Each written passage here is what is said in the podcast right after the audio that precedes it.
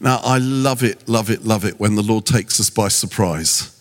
And uh, that wasn't planned um, at all. Uh, but it just towards the end of the worship, just, just it, it seemed like Jesus was doing something, and it's always good to go with what we think he might be doing. Uh, and if we get it wrong, we just we just waste a few minutes, um, and that's no one dies. But if it's Jesus, uh, something beautiful can happen. And uh, I had I had the um, I love having the, the the best view in the house because I could see people's faces as the Lord was meeting with them. And it was wonder, it's wonderful. And then after the worshiping like that, and then praying like that, it almost seems like superfluous to do this. It's like the anticlimax. But actually, it's important um, that, that we hear God's word and we receive God's word because it is word and spirit. It is word and spirit. And funnily enough, um, I, I want to talk a little bit this evening um, about, uh, about worship. Um, uh, uh, oh, before I do, I just need to mention I know Rupert mentioned at the beginning, but my name is Mike Pilavachi. Um, Rupert didn't say anything about me as an introduction, which I just found um, incredibly upsetting. Um, and um, so I need to tell you about the most important thing about me, uh, and that is this that I am uh, regarded as a fashion icon uh, for this generation. Um, where I go in fashion today, uh, youth culture goes tomorrow. So now we've got that out of the way. You know all that you need to know about me. And uh, I want to uh, just, just speak a little bit on worship. Uh, on what worship is, why it's important, and what happens when we worship. And uh, uh, I believe that worship um, is, is our highest priority as God's people? Well, there are two uh, there's worship and witness. And worship is telling God how good He is and why we love Him. And witness is telling other people how good He is and why we love Him. And uh, so they're kind of two sides of the same coin. But we were created for worship. We were created to worship God. In fact, uh, the Lord said to Moses at the burning bush, Go back to Egypt and say to Pharaoh, Let my, set my people free, no full stop, so that they might worship me. It wasn't just set my people free, it was for a purpose, and that they might worship me, that they might be my people. And the greatest commandment, Jesus said, is that we love the Lord our God with all our heart, soul, mind, and strength. And at root, that is a command to worship. That is a command to worship Him.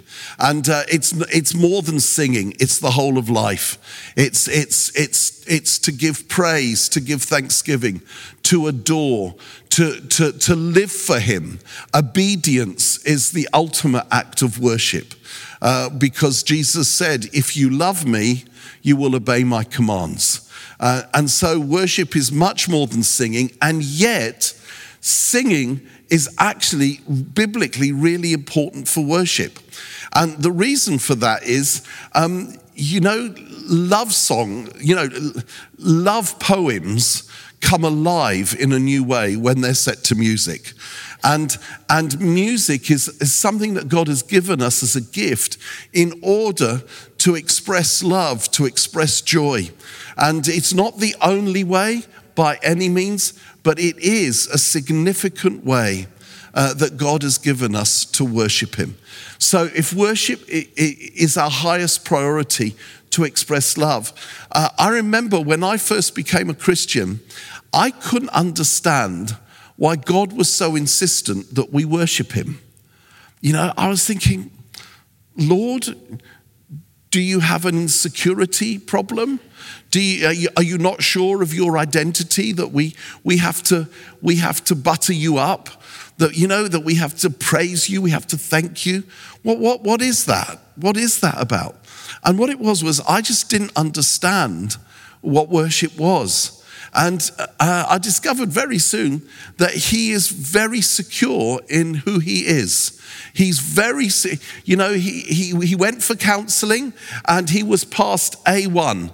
You know, the, uh, you know that, that he's, he really knows who he is. He's really sure of his identity and he doesn't need us to make him feel good about himself. But what worship is, is something very, very different. Um, I, I have two very close friends. Uh, one is a, a, very close colleague uh, called Andy Croft.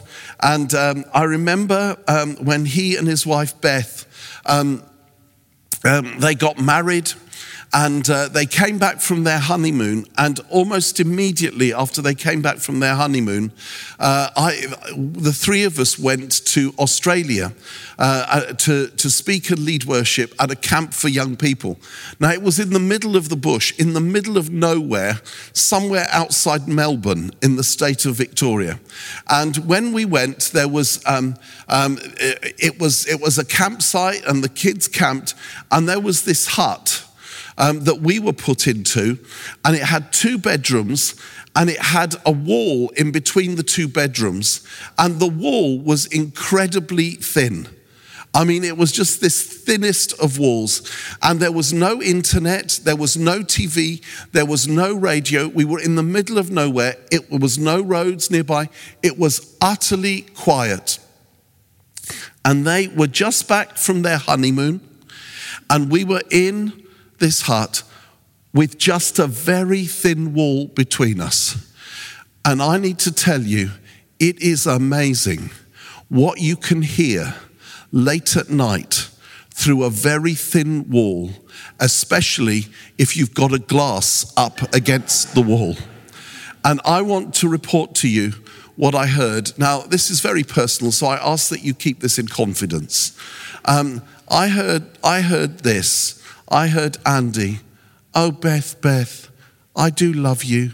I love, I love the way when you flick your hair, it shimmers in the moonlight. Oh, Andy, Andy, when you preach and you get all passionate and your little dimples come out, oh, it sends a shiver down my spine. Oh, Beth, Beth, uh, when you sing, your voice is like the voice of an angel. Oh, Andy, Andy. And it just went on and on and on and on. And I, I, after a while, I just thought, this is so boring. And I took the glass away and I thought, if that's what you have to do, I'm not getting married. And, and, but, but but what were they doing? What were they doing? They were praising each other. They were thanking each other. They were adoring each other. Neither of them thought, oh, I need to say these things to, to, to, make, to make him or her feel good about themselves. Uh, it's the overflow of love when we express it. Love is not complete until we express it. And that, in essence, is what worship is. Worship is expressing our love for Him. He doesn't need us to make Him feel good about Himself. He longs for intimacy in relationship with us. That's His longing. That's what He wants. And that's why worship is important. And worship is important for our health. If we were created for worship, when we worship, something changes. It, like tonight, you know, that what happened in ministry came out of worship, came out of that place of engaging with Him. And, and I have noticed over the years that that is, um, it says in Psalm 22, verse 3, the Lord inhabits the praises of his people. And I love that. Um, uh, and that's uh, in the translation in the Anglican Book of Common Prayer. So it must be right. The Lord inhabits the praises of his people. And um, you see this again and again. And I just want to read you uh, a brief passage uh, from Matthew chapter 26, beginning at verse 6. While Jesus was in Bethany in the home of Simon the leper, a woman came to him with an alabaster jar of very expensive perfume, which he poured on his head as he was reclining at the table. When the disciples saw this, they were indignant. Why this waste? They asked. This perfume could have been sold at a high price and the money given to the poor. Now, this story is in, is in the different gospels. It's in more than one. And in one of the other gospels, uh, they actually put, they say this, this perfume could have been sold for a year's wages. Now, I don't know what an average year's wages is. I think it's very different um, in Chester Square to it is in Watford. And um, but it, it's it's a good few thousand. Let's say let's say average in the country year's wages 27 28,000 pounds maybe something like that. That perfume was worth a lot of money. And in another place it says she broke the, the alabaster jar and it would have been an, a family heirloom. Um, it, it, would have been maybe her pension. And, and it would have been what you did is you tipped it upside down, and one little bit would come out, one little, little small piece of perfume, piece of perfume isn't the right word, but you know what I mean, uh, would come out, and you would use that. And she broke it, and she poured 28,000 pounds worth of smell all over Jesus. I mean, one shower and it was gone. And Judas and the other disciples were indignant. The things we could have done with that. We could have, we could have started a building project. Uh, we, could have, uh, we could have done this. We could have uh, done an evangelistic campaign. We could have all sorts of things. And Jesus says, no, she's taken the better part and what she, what she, wherever the gospel is preached throughout the world, what she has done will be told in memory of her. That means he loved it. That means he loved it. In John's version of this story, it says the fragrance of the perfume filled the room. And I love that. There's a fragrance in true worship that fills a room. There's a fragrance about a true worshiper that fills the room. I'll never forget years and years ago in another century, absolutely literally, um, when I was a young man. And uh, I'd just become the youth worker at a church called St. Andrew's Chorleywood. And um, I, was, I was appointed to the staff of the church, so I felt very important. And so I would wander around uh, being important and doing important things. And uh, one Sunday morning, um, I was uh, going around preparing things in an important way. And there was this elderly, very elderly lady in the church called Hilda Batchelor. And Hilda would go round on her Zimmer frame. And, um, and Hilda would come early and she'd sit down uh, in a corner or in a pew. And as I was walking by in uh, being important, Hilda said, uh, Oh, Mike, do, do you have a moment? And I thought, oh no, I've got so many important things to do. And I mean, Hilda, she's not really my province. I do youth. I don't do the about to go to heaven brigade. And, and, and then I thought, well, even though I'm important, I may as well give her a moment. And I said, okay, Hilda, um, I've, I've just got a moment because I've got a lot of important things to do. And she said, come, come, come and sit next to me. And I thought, oh, come on. And then I thought, but I can't. So I sat next to her and I said, go on, Hilda, what is it? And she said, isn't Jesus wonderful? Don't you just love him? I love coming early and sitting here and just talking to him and pray before the service. And, and I, I watch everyone as they come in and I pray for them all as they come in. And I love being with Jesus. Now, Mike, you know where I live. You've seen my house. I'll tell you, the back door is always unlocked. If ever you're going by, just come in and we can worship Jesus together. I sat there and I suddenly wanted to become a Christian. I thought, oh, I was so busy doing important things. And Hilda had chosen the best thing. The best thing. And there's a story in the Bible about that, about two ladies, Mary and Martha. And Mary sat at Jesus' feet. And Jesus said, she's chosen the better thing. The better thing. And there was a fragrance about Hilda that had nothing to do with her age. You know, when you were around Hilda, no, that came out wrong. When, when, when, when you were around Hilda, you, you, you felt closer to Jesus. And it's, it was amazing. You know, like, um, you'd see her walking down the, the, high street, which was called Lower Road of Chorleywood, on her Zimmer frame. And she would talk to everyone. She knew everyone. And she would stop and she'd say, Hello, I haven't seen you for a while. How's your daughter? Has she recovered from, from her flu? And oh, oh, how's your job going? And, and there, I remember I, the, more than once, I was in the little supermarket of Chorleywood called Budgens.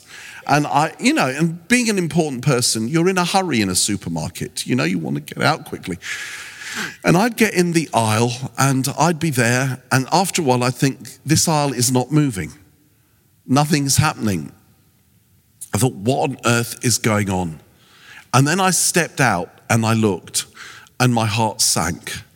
I saw the Zimmer frame, and there was Hilda having a conversation with the checkout assistant as if we all had all day. And she was saying to her, Love, I pray for you and I'll keep praying for you. I've got you on my prayer list and Jesus loves you and, and da da da. And I was like, Hilda, please hurry. But actually, everywhere she went, there was the fragrance of Jesus. Everywhere she went, she, she radiated the beauty of Jesus. And that's what happens when we worship. Something happens to us, something happens in us, something happens with us. And I have noticed so often, so often when we, when we truly worship, healing comes it really does. Healing comes. I, I remember um, there was, uh, when I was a teenager, I used to go to this prayer meeting every Monday. I would never miss it. Prayer and worship meeting in a Catholic church in Cockfosters called uh, Church of Christ the King and I wouldn't miss it for the world. It would take me an hour and 10 minutes on the bus to get there, and an hour and 10 minutes on the bus to get back to where I lived in Harrow. And there was one evening we were worshiping Jesus, and we were singing a song we don't sing anymore, um, a really old song. Does anyone remember it? It's from Psalm 134. Come bless the Lord, all you servants of the Lord. Does anyone remember that? You remember it? Does anyone else? You remember it? You guys are old. And uh, um, I had to say that. And, and, and you, what we would do is we would clap for come bless the Lord, all you servants of the Lord who stand by night in the house of the Lord, and then lift up your hands in the holy place and bless the Lord and bless the Lord. Come bless the Lord. Well, we did that, the regulation charismatic four and a half times. And, um, and that, sitting next to me was a, an elderly nun. And you know, she behaved herself up to that point. But when we finished that song, we all stopped clapping and she carried on clapping. And, you know, I was thinking, this is embarrassing. And then she suddenly realized she was the only one clapping and we were all looking at her. And she said, I suppose you're wondering why I'm clapping. And she said, The thing is, I've had arthritis in my hands and in my fingers for the last years and I've hardly been able to move them. And I can't even hold a coffee cup without being in excruciating pain. And as we were worshiping Jesus, I forgot that I had arthritis and I started clapping him. And I forgot that I had arthritis. And look, she said, the arthritis is gone. It's gone. He healed me. And do you know what happened? I imagine it like this, and I hope this isn't too irreverent that Jesus distracted her attention from her arthritis. And as he did that, it was as if the Holy Spirit sneaked behind her and healed her when she wasn't looking. It comes from the place of worship, but also when we worship and God's presence comes, his manifest presence. I mean, that's a silly thing to say because he's omnipresent. His presence is always there. But biblically, he's omnipresent and he manifests his presence at certain times. You know, the burning bush, uh, when the glory fell in 2 Chronicles chapter 6 and 7, um, uh, in, ultimately in Jesus on the day of Pentecost um, in Acts chapter 4. There's lots of examples of that. But but when, when, when we worship, something happens because the Holy Spirit comes to us in a unique way. And worship and evangelism must belong together. And worship and to worship is to change. Now, I said I was a youth, I've been, I was, I've been a youth leader since the days of Noah. And as a youth leader, I have done the sex talk to youth groups. I can't tell you how many times, more times than I've had hot dinners. And believe me, I've had a lot of hot dinners. And, and I could do the sex talk asleep. You know, don't touch what you haven't got, don't go below the belt, da, da, da, da, da. And I'd say it to my youth group. And when I'd say it, they'd, they'd nod in the right places and they'd shake their heads in the right places. Oh, yes, we agree. And I think I've got through, I've got through this time. That would be on a Friday. On a Saturday, they'd go to a party. And by Sunday, I would know who had fallen, who had messed up because my spies were there. And then I'd find out who it was. And then the following Friday, I would do the sex talk again. And this time, I would look prophetically at the offenders. and you know what? However much I said it, however much they nodded, they weren't very good at doing it. They weren't, well, they were very, that was the problem. They weren't very good at, at being obedient, at being obedient. And then something happened when we started our Soul Survivor festivals, um, I remember it was the first meeting, I think, of the second year. It was the very first meeting, and something extraordinary happened. I hadn't preached yet, I hadn't had a chance to teach about what they should do and what they shouldn't do. And my friend Matt Redman was leading worship, and um, and as I was standing on the side waiting for him to finish for me to do the important stuff, this kid, this boy came up to me and he gave me a knife. And he said, Can you throw this away? I don't want it anymore. And it wasn't the sort of knife you peel potatoes with. And I thought, That's crazy.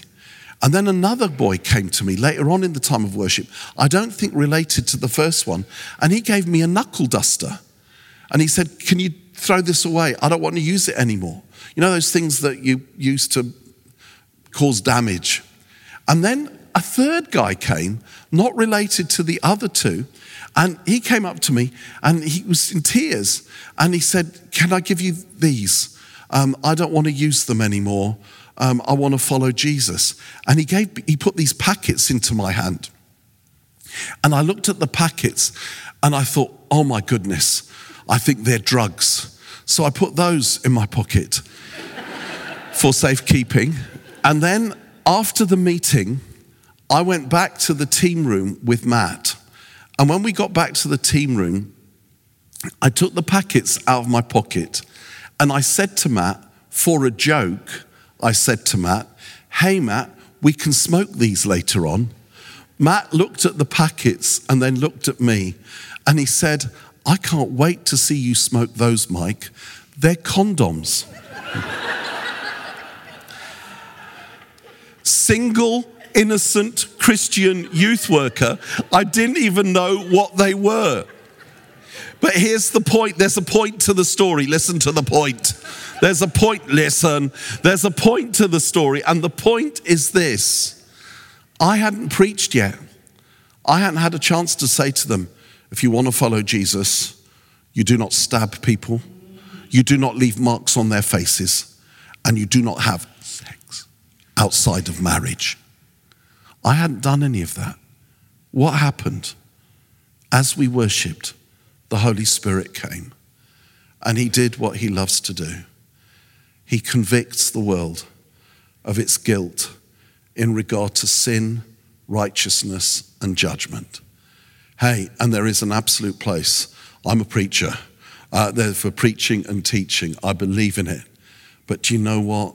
There has to be the conviction of the Spirit. God, we change when we encounter Jesus. Otherwise, we're trying hard to obey rules. We change. It's the expulsive power of a greater affection. That's how it works. That's why. That's why God calls us to worship. Because when we worship Him, we come home. When we worship Him, we come home. Worship is the activity of heaven. It's what we'll be doing for eternity. Now, don't panic. That does not mean we're going to be singing the same song for, forever. Um, I think it'll, oh, I hope not. Uh, no, I don't think it, it will. But, it, and it won't, it'll be about Him. It'll be about Him. It's always about Him. And when we put Him at the center of our worship, we put Him at the center of our lives. And when we put Him at the center of our lives, everything changes. Everything changes. And we start to smell like Him. We start to be a little bit like Hilda Batchelor, who I imagine her now in heaven. She's been there for a while, having the time of her life having the time of her life. Let's get ready now. And as we do, we will see him do things that we can only dream about. I love what is beginning here. This is only our second Sunday, and the downstairs is full. It's wonderful. And I, as with Rupert and Liz and, and, and, and, and the other team here, um, you know, I long that this becomes um, a worshipping congregation that isn't just for ourselves, but that reaches out and draws others in this area and roundabout who come to know Him. The, the prayer is in this place that has such a history in years gone by. There might, this might be a place of salvation for many.